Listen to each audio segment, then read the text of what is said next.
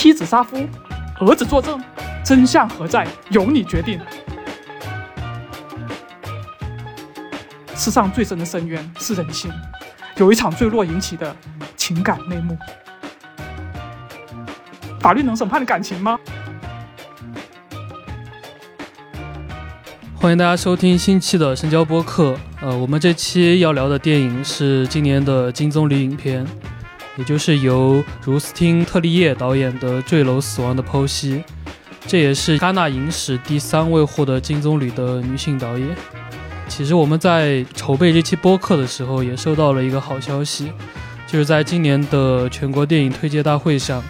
中影宣布要引进这部影片。所以大家应该不久之后就可以在国内的大荧幕看到这部电影。在推荐会上，这片子的片名就是我们刚刚提到的《坠楼死亡的剖析》，被改为了《坠落的审判》，挺有意思，可能过会儿也会聊一下吧。这次引进的话，也是继2018年失之愈合的《小偷家族》之后，国内再次引进金棕榈电影，时隔了五年的时间。接下来的话，我先给大家介绍一下今天的嘉宾吧，也是大家很熟悉的三位嘉宾了。首先是诗淼，给大家打个招呼吧。大家好，我是诗淼，嗯，非常开心今天可以作为嘉宾而不是作为主持来参与这次电影的讨论。接下来两位的话是上期我们聊过诺兰。奥本海默那期的两位嘉宾木头人和吴泽源，木头人先跟大家打个招呼吧。大家好，我是木头人。大家好，我是吴泽源。诺兰粉们，你们还记得我吗？最开始的话，还是想听听大家对于这片子的整体评价。我就可能先比较简单的谈一下感受吧。就呃，我觉得到具体的场景和的讨论，我可能会说的更多一些。我。整体看完，我是觉得它有非常强的后坐力，就是越细想里面的一些呃对话，包括情节的设计，就越会觉得这是一个呃设计非常精妙的电影。然后它里面的情感的力量是非常充沛的，而且我会觉得我非常能够。共情于女主这个片子对于我来说是一个可以反复去观看，然后去思考，就是人的亲密关系的这样的一个很好的范本吧。然后接下来就有请木头人来聊一下，因为木头人也是我们当中唯一一个在戛纳现场看了这部电影的人，所以也想请木头人聊一下自己感受，以及当时在戛纳看这部电影的一些观察。我会觉得，我第一感想就是这部电影。对我来说很当下，因为我首先就会想到网络上无数的现在很流行的网络公审，因为好像现在大家无论是一般人也好，或者是名人也好，都会自愿或者非自愿会把自己的亲密关系或者感情的纠纷就放在网上，然后大家都会很热衷于根据这一些一个个的碎片来做出自己的主观判断，然后每个人都相信自己想相信的。因为中国人不是一向都说旁观者清嘛，但是我觉得这部片子恰恰说的就是旁观者其实是不清的，因为感情从来就是没有办法自证，所以对我来说就是一部非常当下片子，所以我当时看了就还蛮有感触的。就是在戛纳的话，其实我当时并不是第一天首映就看了，因为今年戛纳拍片很神经病，我第一天就没看上。然后我是第二天一大早去看的，前一天看过的小伙伴已经跟我说这部片子很好，然后我期待已经是很高了，但是我看的时候还是觉得很喜欢。它基本上就是我今年戛纳主竞赛最喜欢的两部，另外一部就是格雷泽那部《利益区域》，然后最后这两部一部拿了评审团大奖，一一部拿了金棕榈，所以我还蛮满足的。然后我查一下场刊，然后这一部也是。今年戛纳场刊应该为三过三分的片子之一，另外两部是那个阿基的《枯叶》，还有托特海因斯的《五月十二月》。华语媒体场刊这也是仅次于利益区域和西兰的《枯草》，所以基本上无论是在官方的评审团还是说媒体当中，这一部的口碑都是相当不错的。然后我看豆瓣的评分也是八点五还是八点六。大家都可以说是蛮雅俗共赏的一个片子，我觉得是从无论是从技法上去讨论，或者是它从它故事内容，或者是社会意义上来，都有很多可以讨论的点，这我觉得才还蛮难得的。我的感受其实看这部片子，我我我很佩服他的技法，他有很多文学化的技法也好，执行也好，把不同的文本材质汇到一起，然后形成一个对比的效果，或者是马赛克的效果。然后，它它也是一个很戏剧的电影。就其实律政片，呃，或多或少带有戏剧化的性质。呃，每个观众本质上都是评审团的一员，不管是律师还是控辩双方，都在像演员一样试图说服我们，然后用情感也好，用逻辑也好来打动所有这些观众。但是从电影层面，我呃我对这个片子有点保留吧。然后从情感层面，我觉得我没有特别被抓住。我觉得这个片子讲的事情不够特定，它有点太普遍。我我不知道这是不是我我的偏见，但是比如说夫妻之间的那些争吵啊，还有他们之间存在的问题，是有一定程度上的特殊性，但是。就你可能需要需要一个更细致的机理，是他们的就是比如说他们是怎从怎么认识，然后从从怎么发展，两个人关系怎么发展，然后到就就就可能需要一个更充分的 context 吧。所以其实男女之间的呃情感是怎么崩塌的那一部分，我没有太被打动到。但是其他的部分，后面双方的那些辩论一来一回，包括呃对于这个片子对于一些悬疑元素的利用。呃，还有一些留白，我其实都还蛮欣赏的。我觉得我的看法可能跟吴老师这边比较像吧。呃，因为他一开始就是以一个坠楼，然后到法庭，然后就去剖析这个整个事件嘛，所以一开始肯定会带着一个律政片的一个角度去看。但我觉得特别喜欢的一点就是一个非常客观的一个角度，因为这种律政片其实很容易就带入到某一方的视角去看。特别是像这部里面死者那一方，其实是缺失的，所以我们很大程度上很容易就带到女主的视角去看这个片子，但他其实处理的都挺好的，稍微到情绪的点，他就立马就停下来，不会让你带有一种比较偏见的视角去看吧。当然，就到后面的话，大家也就看到啊，这片的其实重点它不是在法庭戏。不是在这个呃律政片这个角度，更多是到亲密关系的一些探讨，就是也存在一些不一样的地方，可能就到时候后面的时候再聊到吧。我刚刚其实想补充说，呃，回应一下那个吴老师对于这个片子可能对他信息不足的地方，反而在我看来是一个特别好的优点，就是其实片子一上来就是建立说这两个人的关系其实走到了一个。比较难以挽回的境地，他们处于一个困局，然后有了这次的坠楼，才接连而起这一系列的事件嘛。然后我觉得这个是非常简单和干脆的，这也直接会导向说后面的片子的展开全部是围绕着那些，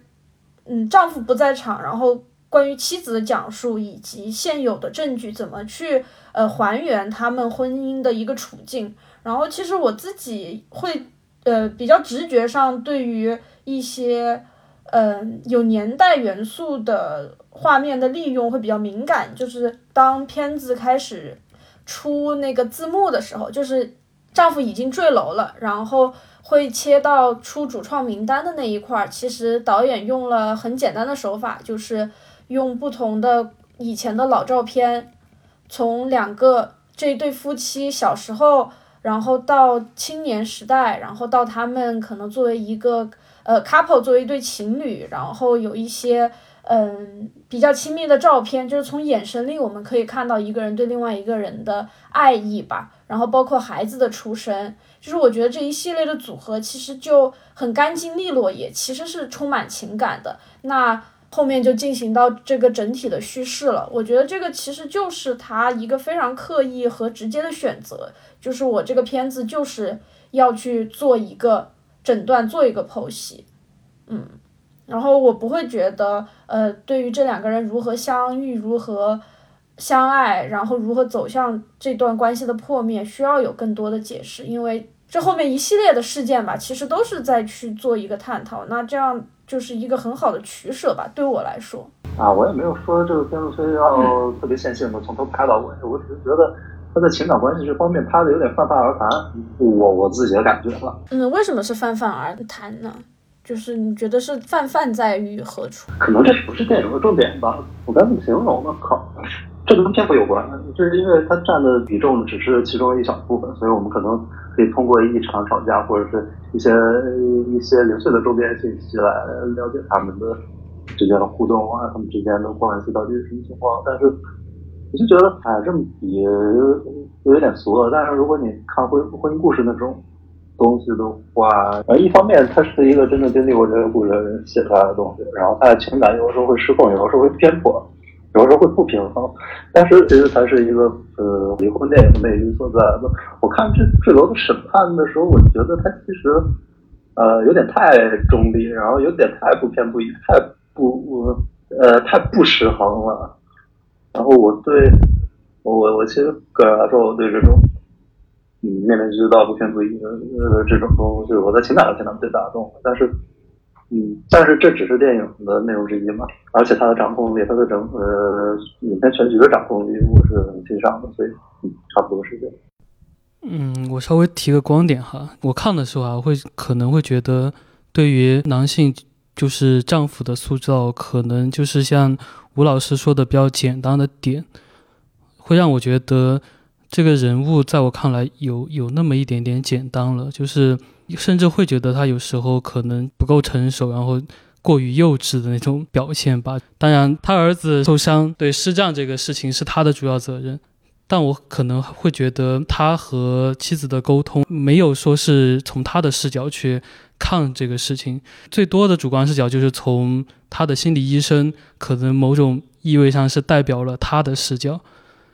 但是很多时候还是觉得。始终不是本人去诉说这个事情，有有点简单了。我我是从这个方向去看。当然，我觉得这也没问题。这其实就是芭比拍的离婚律政片嘛，就是 我们可就是我们看拍了太多的离婚律政片了，然后在里面呢，女性也也可能会被被简化了，然后被拍成傻白甜了什么之类的。然后也行啊，就是女导演女导演拍男性角色拍成傻白丧，其实也可以接受的。之前一直在想个问题嘛，就是虽然这几年都一直在说女性电影崛起嘛，已经很少再去像刚刚说的，已经是第三位女性导演这种，所以我觉得我其实不太想说把这片子说是带入到某种女性视角呀，比如女性主义的片子去看。那提到这里，我觉得其实大家也可以讨论一下吧，就是这片子到底是否是带有女性主义的一些东西的。哦，我觉得当然是一个女性主义电影。然后我没有，我不会觉得这是一个非常冷静公正的影片，就是他的视角是冷静公正的。因为呃，一是男性他是那个死亡者，他其实没有他亲自说出他的婚姻情况的这个权利，因为他选择了死亡。然后我也非常同意刚刚电车说的，我也觉得这个男男 Samuel 他是一个还挺幼稚的人，但我觉得。大多数男性又未尝不是如此呢，对吧？还有一点我想说的是，嗯，你看这场审判，可能更多的是所有人在 question Sandra，她到底有没有杀死她的丈夫？那其实所有站在呃 Sandra 对立面的，都可以是 Samuel 的一个代表。那这个其实就是他的一个更广泛和更社会化的一个男性的视角，就是为什么？这个女的很有可能杀死杀死了这个丈夫，这其实是也是一种很大的不公平。那她要为自己辩护吗？就是会给我一个这样的感受。然后我作为一个女性观众，我我还是挺能够带入到就是这个片子里 Sandra 的她的整个心态的。啊，其实我有一个问题想要在这个时候就抛给大家：你们觉得 Sandra 到底有没有杀死自己的丈夫？因为最后其实没有一个明确的。提示说他杀了还是没有杀，这个最终的结论也还是每一个观众自己要去做出判断的。那在我这里，我觉得她没有杀她的丈夫，她丈夫就是选择了自杀，因为他无法承受这一切了。我会倾向于不做这个判断，因为刚刚你们说那么多，觉得这电影对亲密关系的展现是到底是。好还是不好？到底是有挖掘到，还是说太泛泛而谈？其实我觉得这重他是不是？其实我我认为就是导演的故意而为。他其实就是在讲，其实你通过这个庭审所展现引申到社会大众作为外人对所有亲密关系的审视，从来都是一种泛泛而谈。你只能看到只是所有情感，就是这个很广阔情感谱系，你可能是只看到最尖锐的那块碎片，可能最丑恶的那个部分，或者是你最想相信、最想看到的那个东西。然后所有外人就觉得自己有权来做出这个判断，到底谁对谁错，谁在感情中是强者，谁是弱者。然后我觉得导演他的。用意在这边就是说，其实没有办法做出判断，到最后其实最终你只能到达一个暧得得到一个很暧昧的答案。当然，最后庭审在这部电影的结局是一个很清晰的判决，有罪无罪，这必须是要做出判决的。但是对感情，他就是没有办法做出审判的。我觉得这才是导演的用意。然后刚刚说到女性视角的话，我觉得肯定是有女性视角，但是我觉得是有点不一样的女性视角，因为我当时在。戛纳第一时间看的时候，我就很明显去感觉到，他有点就是那句话“性别互换转发过万”的那种感觉。他其实很明显是颠倒了在夫妻关系中的那种传统的那种位置。因为就是看说，很多女主角说的那些话，什么作家不会因为有孩子或家务事就会停止写作啊。然后你争吵的时候，其实就可以这个时间你可以用来干很多事情啊。就是这种话，如果是换成男性去说的话，其实我们经常听到。但是他就特意把主女主角放在传统关这个关系中一个强者，他那种对自由那种追求，包括他对开放式关系的那种接受，以及他自己身为作家比自己的丈夫在事业上是成功很多的，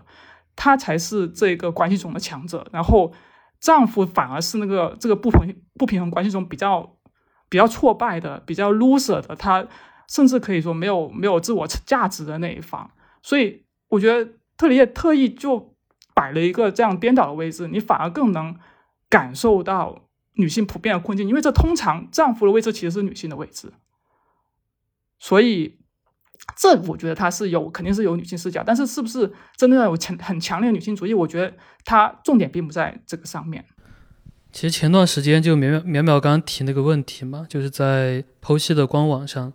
在主页，他就打了一个很大的标题，就是，呃，你认为 Sandra 有杀了她的丈夫吗？就是让大家去选择。但我其实一直没有提，我没有把把这个问题提到提纲里面。其实我觉得，就在我看到前三分之一，我大概就觉得，就是导演做这部电影的时候，他就是抱着一个没有结局的一个想法去做的。然后包括刚刚说到的审判的结果。我觉得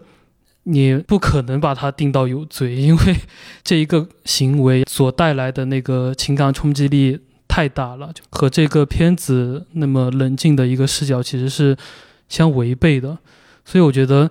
导演可能一开始就不会去想说是谁是，包括看了他们的采访嘛，他跟呃惠勒也聊过这个问题，然后就说惠勒就问他，呃要站在什么的视角去看。他们俩聊下来，结果就是没有，是一个悬而未决的一个结果，就是无法去解释出来的。当然，如果要我去选一个结果，因为其实里面我印象特别深，呃，那个男孩的一个对话提到说，其实这不是要审判，更多的是要你去选择一个结果嘛。就如果我要去选择的话，我可能会更愿意去选择他，其实就是意外坠楼。也不是自杀，其实也不是所谓的谋杀，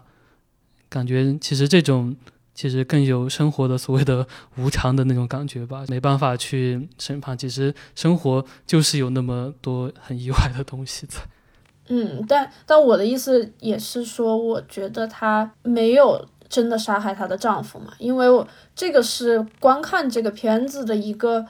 一个抓手，就是因为很，我要我作为一个观众，我跟着这个剧情，跟着这个审判发展的时候，我也会去疑问，就是她如果真的是要杀害丈夫的那个人，她为她的动机是什么？因为我我是挺站在就是女主角 Sandra 这一方的，那我我会很好奇的观看这个片子的一点，也是在于为什么她会接受到那么多的质疑，又为什么那么多人会觉得她去。她会去伤害她的丈夫，这里面其实有很多疑点嘛，包括他们其实目前是在 Samuel 的家乡生活，这个故事其实它的跨度长达一年嘛，那个后面的审判其实是一年之后的事情。那他他和他的儿子还是要生活在这个地方，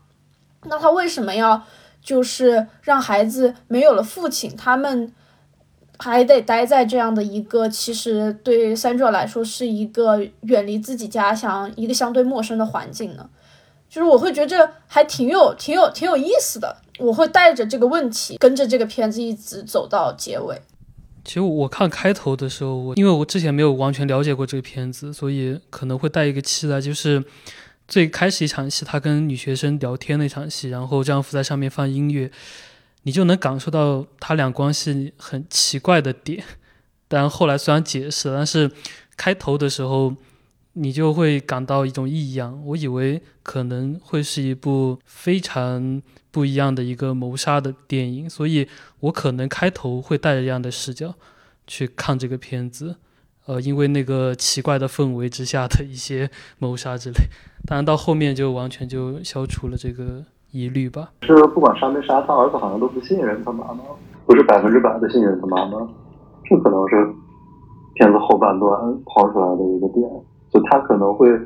其实那个法庭判来的类似于社工的女孩子，她跟，嗯，她跟那个小孩就说你，你要选择站边，你要，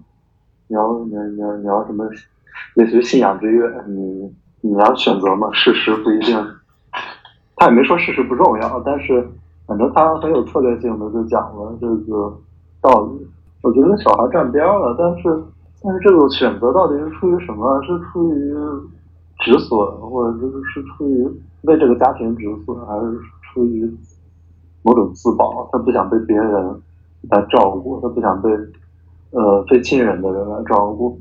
我觉得这个这个点也蛮有意思的。不能就是为了爱嘛，吴老师，你好现实啊！一个十一岁的小男孩被你说这么阴暗。我没有否认什么爱啊、不爱啊之类的，我我但是讲信任。就是他可能还，他肯定爱他母亲，但是他是不是信任他母亲？这个不信任，就在电影结束之后，他们两个相处的时候，会不会被一些被一些埋藏着的种族所激化？我觉得这是这个电影抛出来一些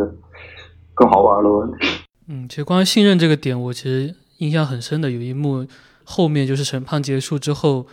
他母亲打了个电话给他。啊，我以为那个时候他们的这种疑虑已经消解掉了，可能男孩会非常高兴让他母亲回来，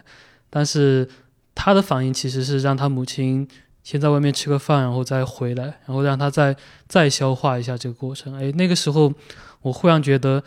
确实像吴老师说的，这个信任感还是存在了一些不信任的东西在，就是可能那时候他就已经可能是情绪太激动，就是。因为有拍到他在哭啊，然后当然我觉得这肯定有怀疑的种子，因为经过这种事情，自己的父亲被害，然后他母亲自己的母亲成为了一个最主要的嫌疑人，甚至一度有可能被判为凶手，就任何人都会埋下怀疑的种子。然后，但是这个小男他想选择相信自己妈妈，然后这种情绪波动之后，他很可能就会就是 exhausted，就是。想休息一下，可能或者暂时没有办法面对他母亲，就好像最后那段对话，他很害怕他回家。其实他母亲一样也是害怕，那种近乡情怯的感觉。就是你说，但是这种不信任是不是已经一定会导向比较阴暗或者什么东西？我觉得这其实不就是亲密关系中必然有的一些东西嘛？就是你和你的母亲，任何没有难道没有一点阴暗的东西？难道没有一点不信任的东西吗？那肯定是有的。但是最主要的是你选择最重要的是什么？我觉得这才是说，最后他想导向的。他一般的亲戚关系也不会有你怀疑你妈妈有没有杀了你爸爸这种情况。其实有一个点挺好玩的，继续我的阴暗分析。但是这是 这是导演，这是导演给我们引的一个方向嘛？它有可能是真的，有可能是假的嘛？因为因为就在最重要的那段台词，那段独白，孩子在法庭面前说了一段独白，他是在引述。自己父亲说的过的一段话，就是我实在活累了，然后我觉得我就就跟我们家小狗一样，像我，呃，一直做奉献很累的，那个狗早晚有一天也会死。但是大家都注意到这一段其实是对口型吧？呃，虽然是口型是能对上，但是父亲的声音一直没出现，实际上都是孩子的引述的声音。所以是不是也有一种可能，这个孩子之所以情绪如此激动，呃，其中一个可能是。他为了救他的母亲，他为了让自己母亲免除免于牢狱之灾，他在法庭前说了谎，啊，编造了一个蛮大的故事。对，这也不是没有可能，这也是导演给出的一种可能性。对，就是刚才那一段话，我觉得就是很有可能就是虚构的。然后，然后，其实在这段话他做出他证词之前，之前就有他那个小孩看那个电视访谈节目，然后里头就说，哎，就谈到这个女主作为作家她的一些特质，然后里面有一句话就形容，就是我的工作就是掩盖痕迹，从而让虚构摧毁现实。我觉得这就是已经很明显在点出后面那一段话，其实就是用虚构来摧毁现实，已经他已经说的很明白了。特利叶我觉得很重要，他很喜欢去塑造，就是真实还有虚和虚构之间，或者说文学想象和现实事件之间那种模糊界限，他是怎么怎么说呢？就是怎样互相嵌套，而且又互相影响，所以他就故意把那段话先放出来，然后让 Daniel 去做最后的那段证言。其实这里已经就是暗示他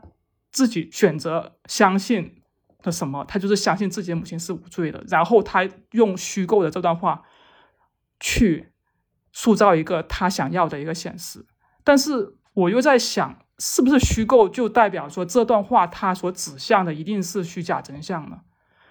我又觉得不尽然，就说不定这个小孩这段话他可能是虚构的，没错，但说不定真的就是他父亲的心情，说不定他真的就是接近真相，比那些前面他们听了无数那些。什么录音也好啊，证词也好啊，别人的判断也好啊，其实都更接近真相。我觉得这才是这部电影对我来说，或者是特里这个导演他想说一些事情对我来说更有趣的一个地方。我在反应，我觉得刚刚木头人说的很好的一点，也点醒了我，就是因为，嗯，其实片中。关于孩子作为，因为他也是这个家庭的参与者嘛，他父母关系的一个旁观者和见证者，也是一个参与者。那他的证词其实对于嗯法庭做出判决来说是非常关键的。这个孩子的证词其实他自己有推翻，就是他说的不准确，他调用的记忆和他的说法是有矛盾的。那这个其实也给他们法庭做判罚提，就是造成了一些障碍。那到最后，这个孩子他学会了叙事。他开始有了自己的判断，且他选择相信了他的母亲之后，他能够创造他自己的一个叙事。那这个其实某种意义上也是他也进行了一种实践，就是关于真实和虚构的实践。这种其实也是跟这个片子的母题，也是跟嗯他父母的职业给给紧密挂钩的。我觉得这一点他在整个就是片子的设计上也是。很巧妙的吧，就是刚刚木木头人那番话，就是点醒我的。因为这个片子作为一个所谓的正律片，当然在我看来，它更像是一个家庭伦理片啊。它的特别之处就还是在于这个孩子的视角，就是这样一个其实还没有特别明确的法律意识，他不需要承担太多的责任，就是他其实是有推翻自己陈述的这个相对的自由的。这个片子在刻画这个孩子慢慢的去。嗯，理解他父母的关系的过程中，他最终的一个落点是他学会了一套叙事，就是他想到了怎么去把他所理解的父母的关系做一个梳理和以某种我们也无法辨析的是真是假的一个方式做了一个总结吧，或者是他的阐释。我觉得这个还蛮妙的。嗯，木头人刚说的这个视角，其实我也觉得挺有启发的吧。因为我我看的时候，我一我甚至没没太去注意小男孩，因为可能我会把他放到一个受害者的位置去看这部片子，就他也是受害者之一，然后在法庭上经历那么多，只是为了就是可能更多是给他心灵创伤。但其实细细想的话，不能把他真的就看作一个小孩去看，就他其实心思也很缜密，包括他的说的话也有很多都是有目的的，都会一直在想怎么能去。呃，救他的母亲这个事情，所以有时候可能是太把他当做一个小孩了，而不是真正的把他当做一个一个个人来去想这个事情。所，所以我觉得，确实当刚木头人说的，让我 呃又重新去思考了一下这个角色。我在想，我做出的很多判断是不是因为我看的时候，我觉得我看到最后，我其实觉得妻子是杀了丈夫的。可能这个男性视角和女性视角不一样，因为变成女的，变成女的判断，我也我觉得我也可以接受。比如说他是真的听 Fifty Cent 的那首歌，然后太兴奋了，跳着跳着舞就自己摔下去了，这这这也可以。但是我记得法庭上是有一系列的辩论，然后基本上是把意外身亡这个可能性给排除了。就对这个电影的切入视角，可能跟大家得出的结论还是蛮有关系的。看来男女视角真的有不一样哎，因为我，然后我看了不知道是故意导演故意还是说巧合，就是电影里头出现的证人支持女主角证人那些证人其实好像都是女孩子，就是像那个一开始的那个那个采访学生，包括去论证那三个血迹其实是不是敲击，而是他掉下来撞到那个棚棚顶的血迹，那也是一一名女性，然后所有。针对就是站在公诉人那一边都是男的，男的警察，男的血迹专家，还有男的心理医生。之前觉得会不会太刻意了？现在想想，感觉这种刻意好像又有点必要，因为很明显，男性和女性的观感就是会不一样。觉得这也跟就这个片子对两个主角，嗯，就是妻子和丈夫的设定有关系吧，因为。妻子是一个有那种日耳曼民族性的，很强悍，然后很理性，有的时候就她不会用很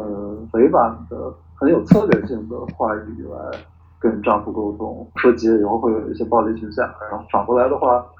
呃，那个丈夫的角色是一个法国人，呃，就蛮矫情的，有的时候也蛮软弱的，同时又很敏感，嗯，对。也有很感性，然后所以我会做出这个妻子差不多，呃，妻子有可能杀了丈夫的判断，是因为他在法庭上做出一些回答，即便是当他的律师到最后，反正大家都是相互抹黑嘛，大家都是把对方往最差的版本来说，然后妻子辩护律师最后也急了嘛，就说。那个丈夫就是个 loser，什什么都应付不了，他就是因为软弱自己杀了自己。但是女主角还拍了一下那个律师说：“啊，他不是这样的人。”这句话本来是一个呃，该应该为角色增光添彩，或者是添加一些立体感的这么一个手法或者手段。但是我我看到他的整个身体语言、还有表情、还有腔调的时候。我会觉得，哎呀，这个女人实在是太理性了。即便在这个场合，即便在这个时候，即便是说出这种话，她还是保持一个纯粹的理性的这么样一个态度，这么样一个气质。所以，所以我可能在情感上有有点嗯没法站在她那一边。哎，吴老师，但是刚刚你说的那段话，我觉得有点可能我不恰当比喻，但是真的一下子让我想到之前微微博上上了热搜一件事，就是好像一个母亲，她的是不是她儿子出事了？然后他很平静的接受采访，然后大家就评论说：“你为什么不哭呢？为什么还那么理性的样子？”每个人表达感情的那个方式其实是很很不一样。但是我知道，但是我作为一个观众，这是我我自己的观感。对，所以我的意思就是说，外人永远没有办法去。审判感情这个事情，那怎么讲？因为这个电影，其实我们全方位的观察了这个女性主角，这个这个女主角，我们观察了快两个半小时，所以我会得出一个判断。但是，你像你像微博上那种东西，那完全是断章取义的，可能大家就看几秒钟啊，或者几几分钟的视频，那就都是一个判断。我觉得这两个东西不一样。但是，what makes the difference？两分钟和两个半小时真的有质质一样的区别吗？那那太大了，我我觉得是其实是差不多的。我觉得这个电影是导演专门组织出来，然后向你呈现一个文本，这里面有导演的意图，也有导演试图呈现这个人物的形象，所以它跟一个就比如说一个纪录片，或者是你随便拿出来两个小时的新闻片段，或者是未整理素材来观察一个人的话，这还是不一样的。因为他导演拍的不是一个一段亲密关系，它不是一个爱情片，它是一个庭庭审片，所以，所以我们看到其实就是庭审，他所谓的那些碎片、那些证据、那些录音，一段一段的，也是断章取义的。他在上庭审之前，他也在跟不同的人互动，包括他在庭审之余，也在跟自己儿子、自己的律师互动，对不对？就这不是一个单纯的我们在看庭审，这是一个。比较导演选择的一个视域，然后把这个女主角摆进去，然后她从不同的视角，还是呈现了这个角色。你已经选择了你想相信的，所以那我们也选择我们想相信，这这就是这个电影想传达的。我我觉得我还挺喜欢 Sandra 整个状态的呈现，因为她作为一个被怀疑的人，她的那种镇静其实是不寻常的嘛。那一方面，他给呃这个案件的真相增加了一部分就是悬疑感吧，因为可能就像吴老师说的那样。这种状况下的女性，她可能会更情绪化，但她其实没有。但是我觉得整个片子它比较统一的是，Sandra 这个人，她可能就是我们某种意义上的，她是一个情绪稳定的人。她跟 Samuel 这么情绪不稳定的丈夫在一起相处，她肯定要有一些自己的应对方式。那其实就是在这种压力下，她变得情绪稳定。她就是除非 Samuel 真的去激她。去非常刻意的挑衅他和让他生气，他一般情况下是不会展露出他自己的那份怒气或者是不寻常的情绪的。他整个人其实是一个相对温和和平静的一个一个角色，我觉得，呃，从头到尾其实这一点都还蛮给我的感触是挺深刻的。他是确实是一个很冷静的人，就是这是他性格的一个特质。那呃，有这个特质，在这个片子的很多事情才可以真的成立。他也不是完全的一直保持理性吧？我想起来，他后来不是被类似于被儿子赶出家门嘛？他哭了一路在车上，嗯，还是有感情方面的表现的。这要那倒不是更真实了吗？我觉得那段挺好的呀。对，他在公共场合，他其实是一个很，就是他对外人的时候，他可能是一个很镇静、很能自我控制的人，但他哭的那场戏。其实是发生在一个黑黑夜的车里嘛。其实他把这些最个人的和最激烈的情感还是收着留给自己了。他不是还说一句笑话嘛？哭之前，不是有人说，虽然钱买不到幸福，但是在车里哭好总比在地铁哭好。因为在地铁头，他就是要，其实潜台词就地铁头他要面对很多人，但是车里头的话，他就可以。自己一个人在那边哭，这句话其实很明白的去展现出来，他对自己在外人面前或者在自己内心，他是一个感情很收的一个人。这但是你不能说他是没有感情的一个人，只是他感表达感情的方式和处理感情的方式可能跟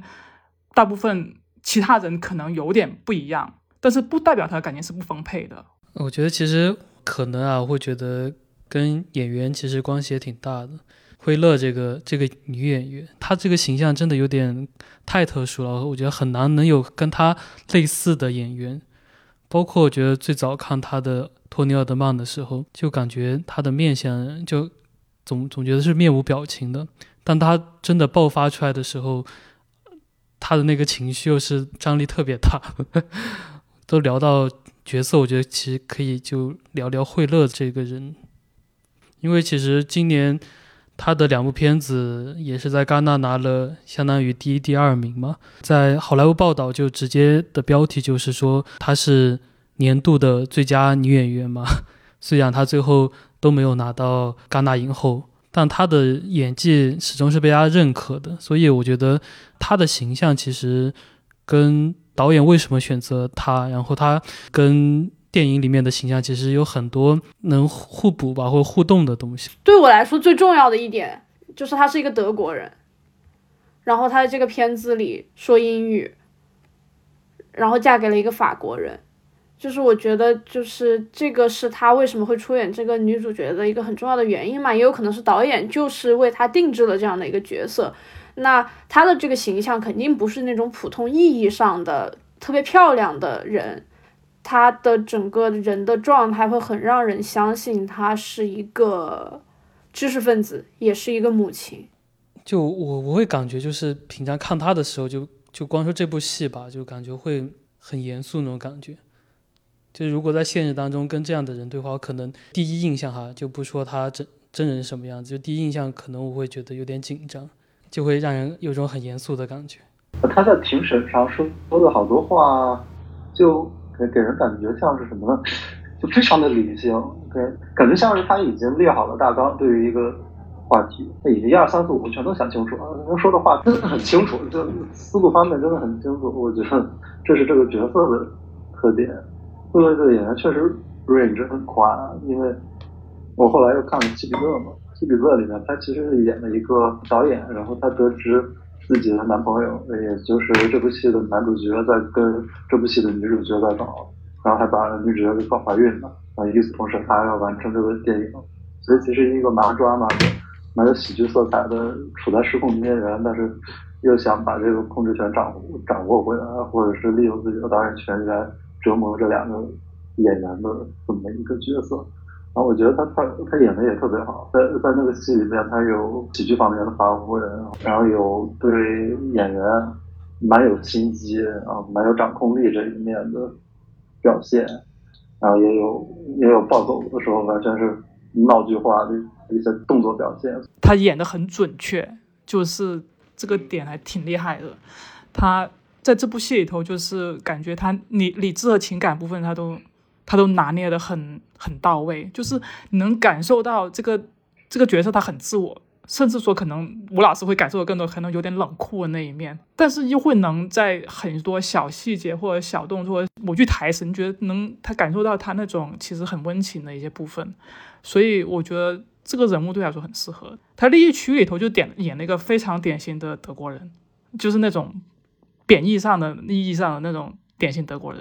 当然，现在大家就没看，我就没什么好说的。我觉得他儿子演的也很好。就苗苗说到，他其实最重要的一个属性是他是德国人嘛。这片子里面有一个导演很刻意加的一个属性吧，就是呃关于语言的运用，就是他是个德国人，他在片里面是说英语，然后法庭上非常要求他用法语说，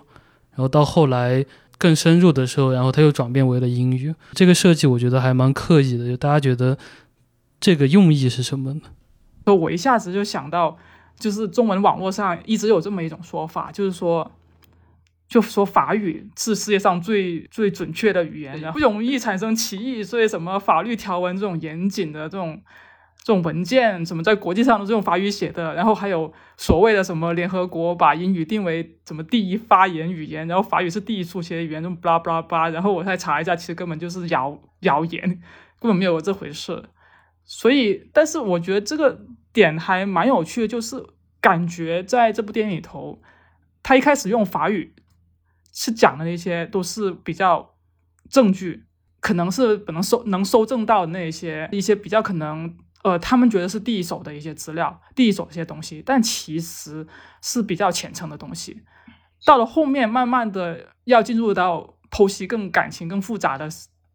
层次的时候，女主角就她要。变成去用英语来说了，就包括她讲他们的感情，他们对儿子的一些愧疚，她她丈夫怎么尝试，她可能为什么想自杀，她抑郁的一些情况，然后包括她跟儿子的情感，就这种更多是关于那种复杂情感时刻，他就用英语去说。我觉得可能这两种语言在导演看来，他把它作为了两种怎么说呢？不同的一个进入角度。法语代表了一种是。可能是更外人的、更客观，所谓的客观，所谓的中立（打引号）那种，去进入那种，其实是更表面，也是更断章取义的这样一种进入角度。而英语代表的是那种可能更私人的、更私密的，然后，但是可能只有自己一些非常内部的一些内心也好，或者是只有处在关系当中的人才能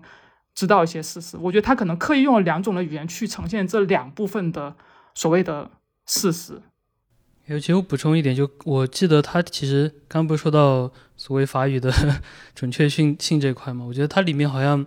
有一段，好像就那个心理医生特意提了一下，是自杀还是哪个词？就是说，哦，对，自杀。他说自杀这个代表的是自杀这个事实，或者是尝试是自杀这个行动，好像是是是。包括在里头，他那个称呼的那采访那个女生，那法官不叫她 Madame s e 了嘛？然后他说：“你不要用这个称谓来称呼我，我感觉很定义了我的那个婚姻状态。你让我，你让我称为女士吧，Madam。这显比还蛮有趣的，就是他刻意去去突出一种所谓的准确性，但是最后其实判决最后仰仰赖其实是不准确的英语的情感的那一部分。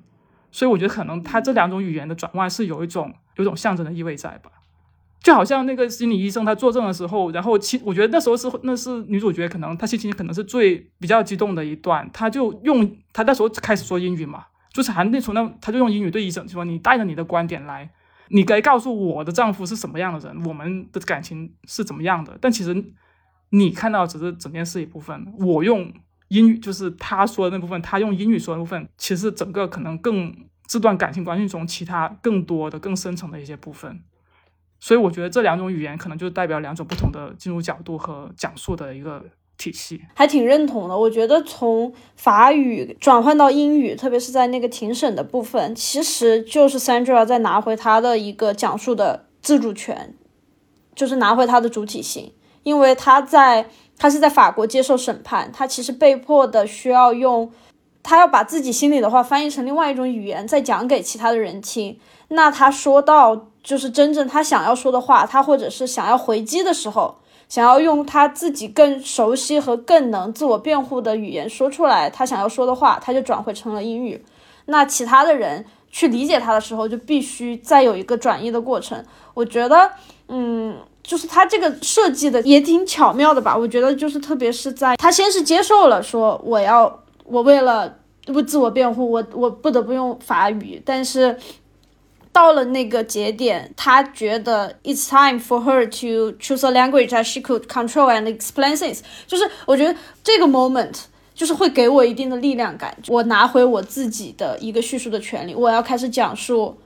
我对于我丈夫的理解了。觉得语言这个事情，我看的角度其实是从这个夫妻关系的角度，就英语这个东西，它代表的其实是两个人也有讲嘛，英语是一个 middle ground，是一个中间地带。呃，既不是丈夫的母语，也不是妻子的母语。我个人觉得，这就是他们俩到最后就没没法过到一块儿去的其中一个原因，因为他们都不了解对方的语言。如果你没没法了解对方的语言的话，你可能没法特别走进对方的内心深处，或者是完全的理解这对方在怎么思考事情，然后以什么样的方式思考事情，然后另一个。那个我想说的事情，其实英语代表一些性质或者代表一些象征的，因为它是一个公约书，所以夫妻都在靠呃靠这个语言来沟通，但是有很多事情没法说透，就好多事情他用英语说的时候，给我带来一个感觉是，对我们都能理解，是是扩大我们的共识，但是从另一个方面，我又会觉得用英语讲的话可能会有些隔靴搔痒。因为英语不是世界上大部分人，虽然大大家都在说，所以我我感觉我对这个片子一些泛泛而谈也好，或者是有些东西没有说透，没有说很细，没有说的很切肤，就是情感方面没有很切肤，我的这种观点也是源于他他的对白有很多是用，但是他说法语，难道你就会更更切肤吗？就是这个法国导演其实强化了某种对于法国的刻板印象，就是在法庭上。嗯，那几个律师聊着聊着就开始特别投入的聊起了，呃，虚构文学里面的东西能不能拿来作为一个衡量这个人有没有犯罪的证据？就是这个这这场戏实在是太法国了，然后 以至于有点刻板印象化，就是所有法国人都是读书的，然后都是喝咖啡的，然后都是会引经据典，拿经典文本或者也好。流行文本也好，来佐证自己的观点的。我看 Letterbox 上一个一个评价都是写的也蛮好玩的，就说我靠，法国人真是太疯了，在在在法庭上开启了小说研讨会，这种东西反而会让我觉得有点不真实。这跟法国人刻板印象也没什么关系，因为探讨这个虚构与现实的关系，探讨文学作品和这个真实事件的这个暧昧，这其实不就是导演这个特里叶他的。他自己一直专注的一个母题嘛，包括就是西比勒里特也是主角，也是一个作家。然后他通过去听到他自己同时也是一位心理医生，他听到把他听到的病人的案例录下来，来作为他自己写小说的灵感。然后最后反而他进入到了这个病人的生活当中，甚至到电影的后面一段有一段就是。你看到的不知道他拍的是小说的场景，还是说真实发现发生的场景，所以我觉得这个不是一个什么法官刻板印象，他就是这个导演他自己作者性的一部分，他就喜欢去呈现这种虚构影响现实，或者是现实去导向虚构的这样一种暧昧性或者一种两面性。我觉得他就是他一以贯之的一个一个特性而已。我觉得跟法官的刻板印象其实没有什么特别大的关系。刚其实说到刻板印象这个点嘛，然后在女主的身上其实有有另外一个身份嘛，就是双性恋这个身份。你把它换换成异性恋好像也 OK，但是为什么他非要用双性恋呢？大家怎么看这个这个身份呢？我没有觉得双性恋很刻意，就是还是结合这个文本来说，因为我自己很喜欢很喜欢，就是中间那个他们两就是夫妻二人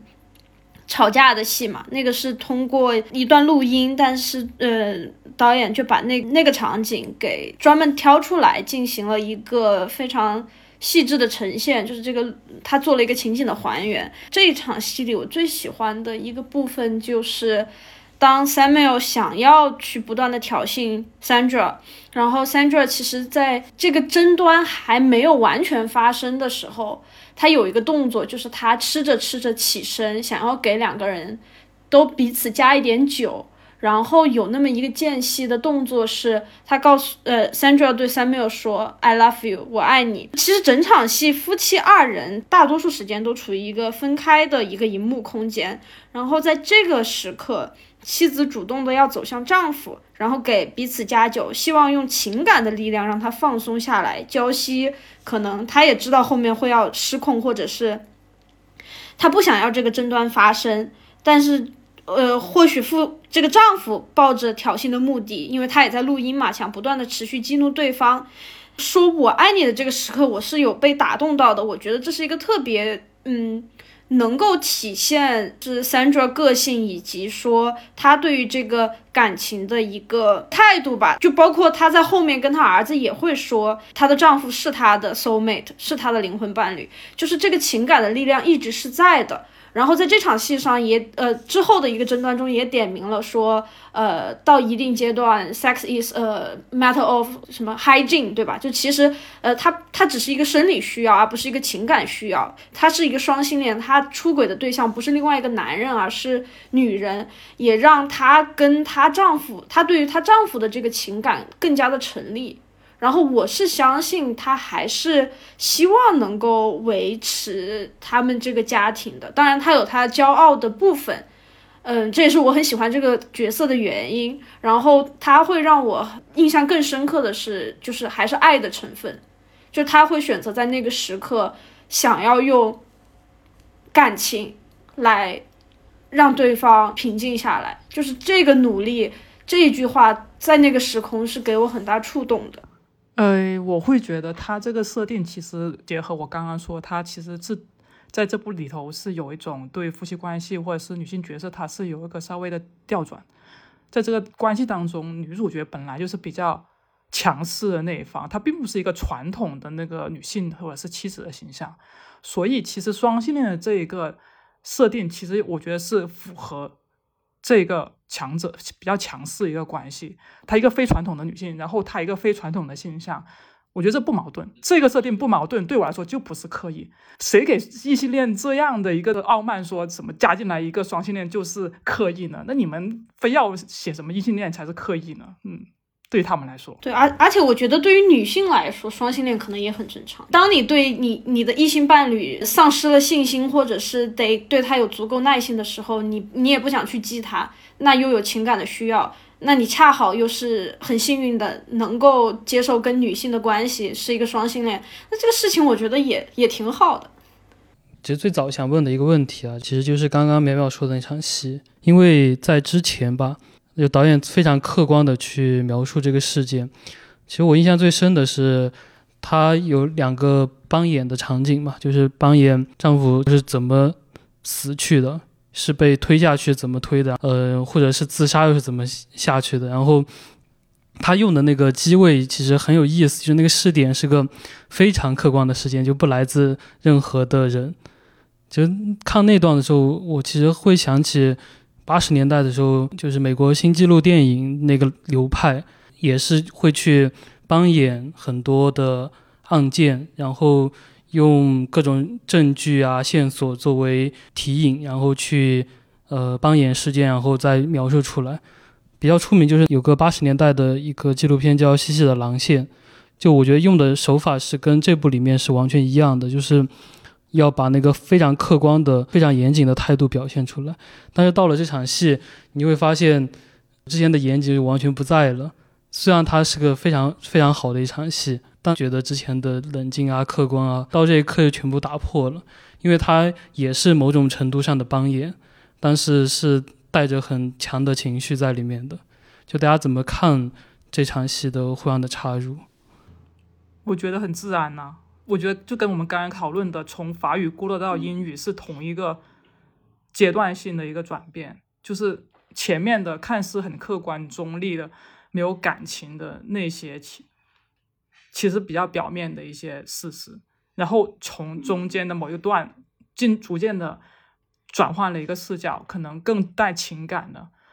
呃，可能更情绪化的，可能看起来没有那么证据确凿的，但其实可能那部分才是更指向真相的。我觉得它就是一个很明显的一个一个阶段性的一个改变，是随着这个电电影的发展而去。导演刻意的去选择了不一样的技法来呈现这种转变，我觉得是一个很蛮妙的一个手法。对我来说，我觉得这场戏他选择把这个录音进行视觉化的呈现，让丈夫也出现，我觉得是导演立场的一个证明。他可以去还原这个现场，然后他选择还原的是这样的一个现场，然后这是他的一种表态，也其实就是这场戏让我觉得。嗯，这个妻子对于丈夫的感情是怎么样的？在这场戏出现之前，大家的就是口头上的一个辩驳，或者呃各自的一个观点性的一个输出，最后落到这一场，我们其实是可以在里面发现，就是对应关系以及说。呈现方式吧，就是呃，我我非常非常喜欢这场戏，然后我觉得这个也是这个片子我最印象深刻的一个部分，就是两个写作者他们缔结成了一个家庭，然后他们之间的角力其实既有作为创作者伴侣之间的特殊性，然后它一方面也有一种就是特别明确的普遍性，就是丈夫觉得为家庭牺牲太多，即使。这一家的迁徙是由他发起的，然后我其实就是跟木头人有一点不同的看法，虽然我也认同说 Sandra 是他们这段关系里的一个上位者，是一个更强势的一方，但是他又有非常非常呃作为女性特别代表性的一点，就是其实她可以在任何时间写作，她可以说出那那些话，就我我我甚至把它记下来了，呃，当 Samuel 跟他去抱怨。呃，他需要时间开始写作，和你一样的时候，Sandra 说说的回应是，那就去做。作家不会因为有一个儿子和需要买日用品就停止写作，所以不要再抱怨你的时间安排问题了。别用这套逻辑质询我。就是更多时候其实是女性特别习惯在就是这些非常琐碎的事情里给自己找空间。就她要做作家，她要去动用她的生命经验和这些呃。就是他要去履，也一定程度上履行他的母职，他要在这些非常细碎的家庭生活里去腾出他创作的空间。那他其实找到了解决方案，但是男性没有，他被这些压垮了。就是我觉得这个里面对于就是两方性格以及他们处境的描写也非常的，其实还挺典型的。然后 Samuel 就又回复他说：“我和你住在一起，我以你的中心规划我的生活。如果如果我把你强加给我的东西强加回你，我们都没有办法写作。”然后 Sandra 也是很决绝的，其实就说：“不用担心我，我总是能找到方式写下去的。”就是这样的一个对话，其实就很能就是在关联到就是整个片子其他篇幅里关于他们关系的一个辩论。我觉得如果没有这场戏，那这个片子其实是真空的，就是我们全部都在做一个你怎么想我怎么想的一个辩论。那这个戏给了一个非常具体的场景，就是所有的蛛丝马迹，他们关系的一个状态的呈现，以及他们各自对于彼此的看法，其实都浓缩在了这一场戏里。所以我觉得这场戏非常的关键和必要。对我当时其实会想一个事情，就是如果没有这场戏，这片子可能会。变得非常的 糟糕，就这场戏非常之重要，但是我又会觉得它跟前面不太搭。当然，我觉得两位其实刚刚说的，我我觉得都挺有挺有道理的吧。我觉得他处理的好的点就是结尾让我接受了场戏，就是呃后来他们又辩论了一下，就是当时的场景，嗯具体是什么样子的，把刚刚那个虚构的东西又忽然就拉回了现实，因为跟最后两方辩驳的。一个结局其实是不一样的嘛，就真实和虚构还是有很大的差距的。所以我觉得结局，然后就是把虚构和真实这个桥梁又拉通了，所以让我刚刚觉得进入了虚构的那一块的之后，又能迅速的拉回来。就刚刚其实也提到蛮多律政片这个话题，我觉得可以从这个角度来聊一聊吧。因为这几年吧，可能出现在大家视野里面的律政片也比较多。其实像国内的，呃，去年呃香港最火的两个片子《正义回廊》和《毒舌律师》都是律政片。然后包括今年九月份，其实在国内院线也上了一部闫妮和黄晓明演的《最后的真相》。当然，这个片子没有呃引起太多的水花，但是我们也看到，呃，即在国内这个题材其实也是近两年来比较流行的，在国外的话就更不用说了。像去年柏林拿评审团大奖的《圣奥梅尔》那片子，我觉得也是特别特别先锋的一个律政片吧。就从律政片的角度来看，它是否有更好的地方呢？我觉得。这个片子选的叙事的顺序还蛮有意思的。一开始电影还有叙述者其实是对女主角 Sandra 是毫无怀疑的，基本上是站在她的立场上一直进行整个叙事，直到 Sandra 第一次说谎，她的或者说是她的谎言第一次被嗯控方揭穿，然后这时候这时候我觉得观众和三者之间的关系会变得比较微妙，儿子和三者之间的关系也在同时也在变得微妙，所以，所以其实一在一开始的时候，嗯，观众在面对那那个特别咄咄逼人的控方律师的时候，其实会特别恶心，特别讨厌。他在凭凭借自己的想象，然后把自己的想象当做现实。然后以此为依据来指控三爪做了这个做了那个。那如果你没做的话，你你来自辩，你来说服我呀。他他就是这么一个态度。所以在一开始的时候，大家都会特别讨厌他。然后以至于一直到影片后半段的时候，他提出了很多指控，在观众眼里可能也带有偏见啊，也带有特别强烈的个人情感色彩。但是所有的叙事平息以后，回头想想，你也会发现他的一个指控是有依据的、有来由的。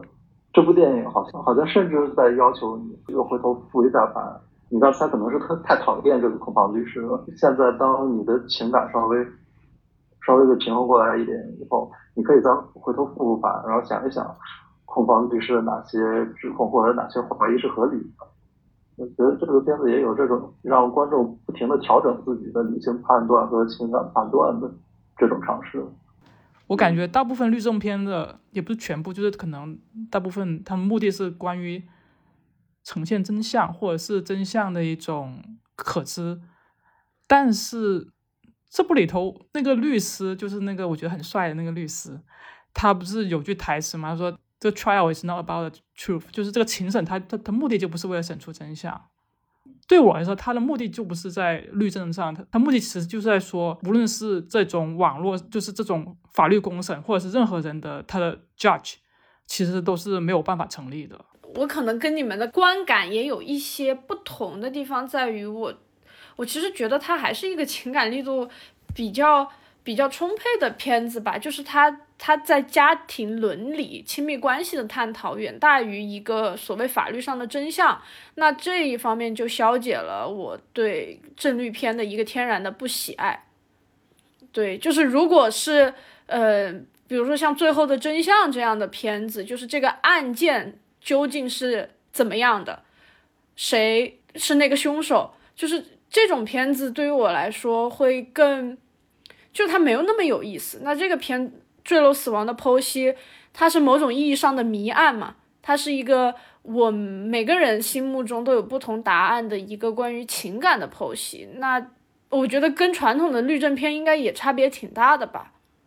我突然想到一个点，就是你说就是跟同类型有不一样的话，我觉得可能我看的少啊。这是不是第一部有凶手的儿子作为重要证人的律政片啊？就是我觉得这一点还蛮。蛮特别的，然后为了处理这个关系，然后他中间不是有一段他要保释，一般来说犯了这种就是这有这种谋杀嫌疑被提起公诉是谋杀罪的话是没有办法保释的嘛。然后就是因为他要照顾儿子的这个这个原因，又这样的保释了，而且他还可以跟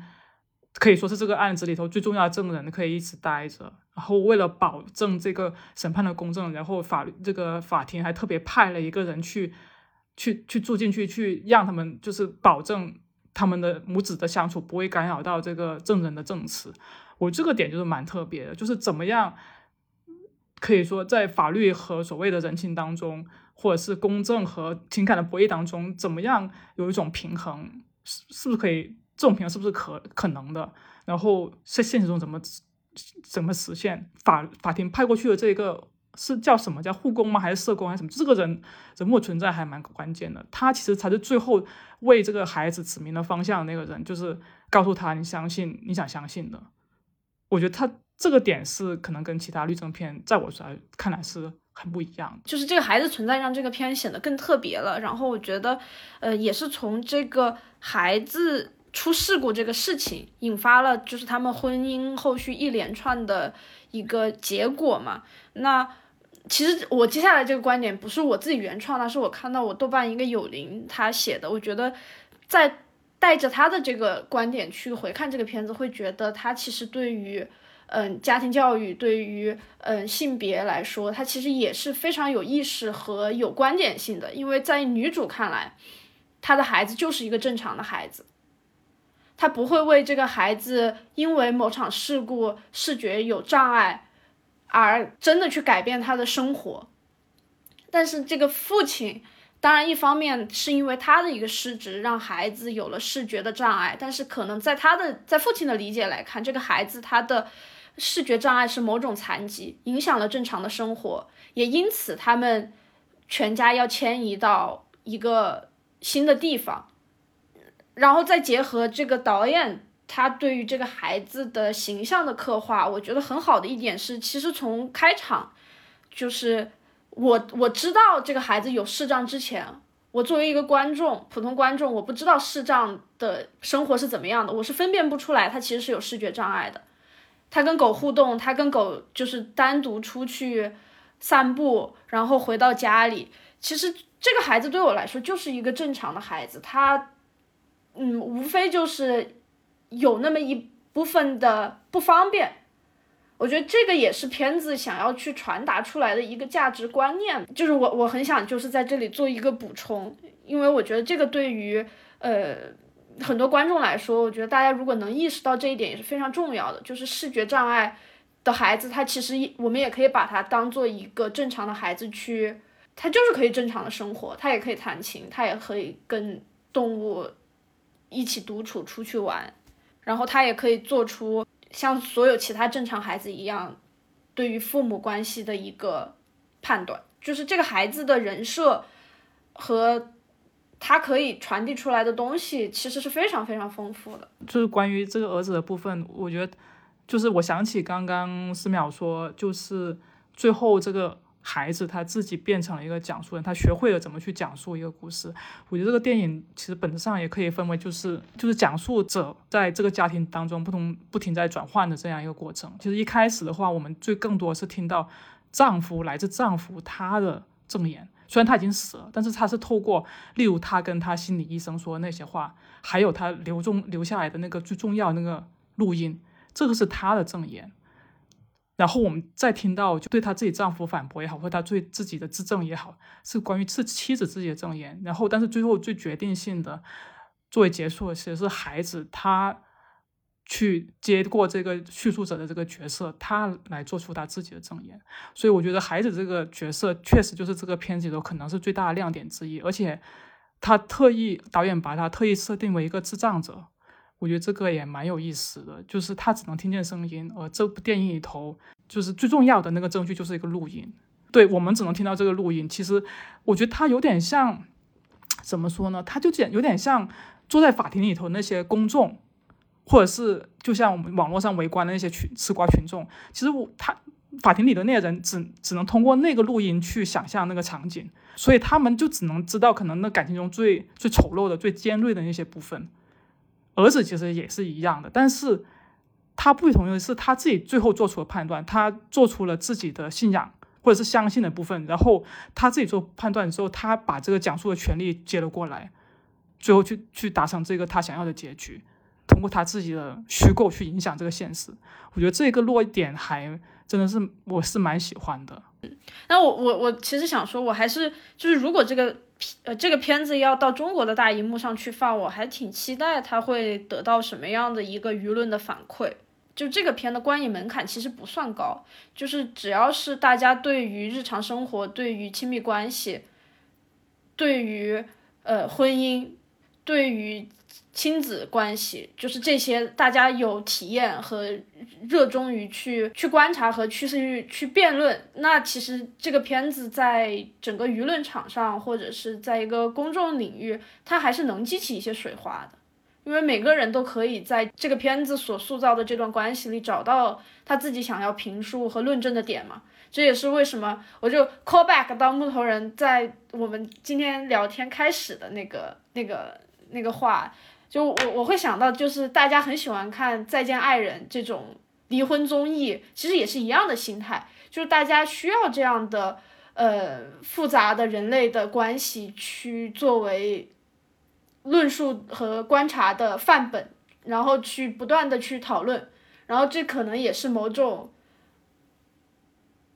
嗯，就是这个片子也是一个很好的，就是可以激起大家议论的一个文本嘛，嗯，不然的话，我们刚刚也可以，刚刚的那一系列聊天，其实我们也是可能庭审现场的某一个观众，我们有不同的观点，那我就是坚定的站在 Sandra 的那一方，那。可能吴老师就是觉得是我的我的反方，我觉得这样这样的一个就是 dynamic 会还挺有趣的，所以还挺期待它在内地上映会有什么样的一个反响。那我就是吃瓜群众，骑墙派。我就刚好其实录播客之前就我就刚好就是在朋友讨论这个片如果在中国上的话，票房会怎么样？我我我这观点就是我如果能在就抖音上就是做一做话题营销一下，就是真的说不定可以小爆一下，因为它其实有很多的话题点是可以在中国的普罗大众中引起讨论的。我都甚至都想好了那些很 low 很俗那些那些小标题了：妻子杀夫，儿子作证，真相何在？由你决定。对啊，就是很多那种，我觉得一下子能想出很什么世上最深的深渊是人心，有一场坠落引起的。情感内幕，法律能审判感情吗？而且这篇有很多金句啊，就是很多台词都可以单独摘出来的。我觉得确实，营销上还是很很有抓手的，就是很多抓手，我觉得是可以抓的。所以这个片营销一下，说不定能创造出当年《小偷家族》那样的就票房奇迹来。而且其实刚我刚说那个律政片那个话题嘛，我觉得这篇其实大家都爱看，就很多像刚说的那两部香港的律政片，《毒舌律师》是香港现在影史最高的一部票房最高的一部片子嘛。就律政片本身，它就一点点给你线索，一点点拉着你往下走，这种就不会让你觉得无聊。我觉得对比起很多文艺片来说，《坠楼》是有这个优势的。律政片这个点其实是大家很能接受的一个叙事的方式，也是很能吸引大家一直保持专注力的一个类型吧。所以我觉得从这点上看，大家能接受魏淑君的片子，肯定这部也没啥问题。我觉得。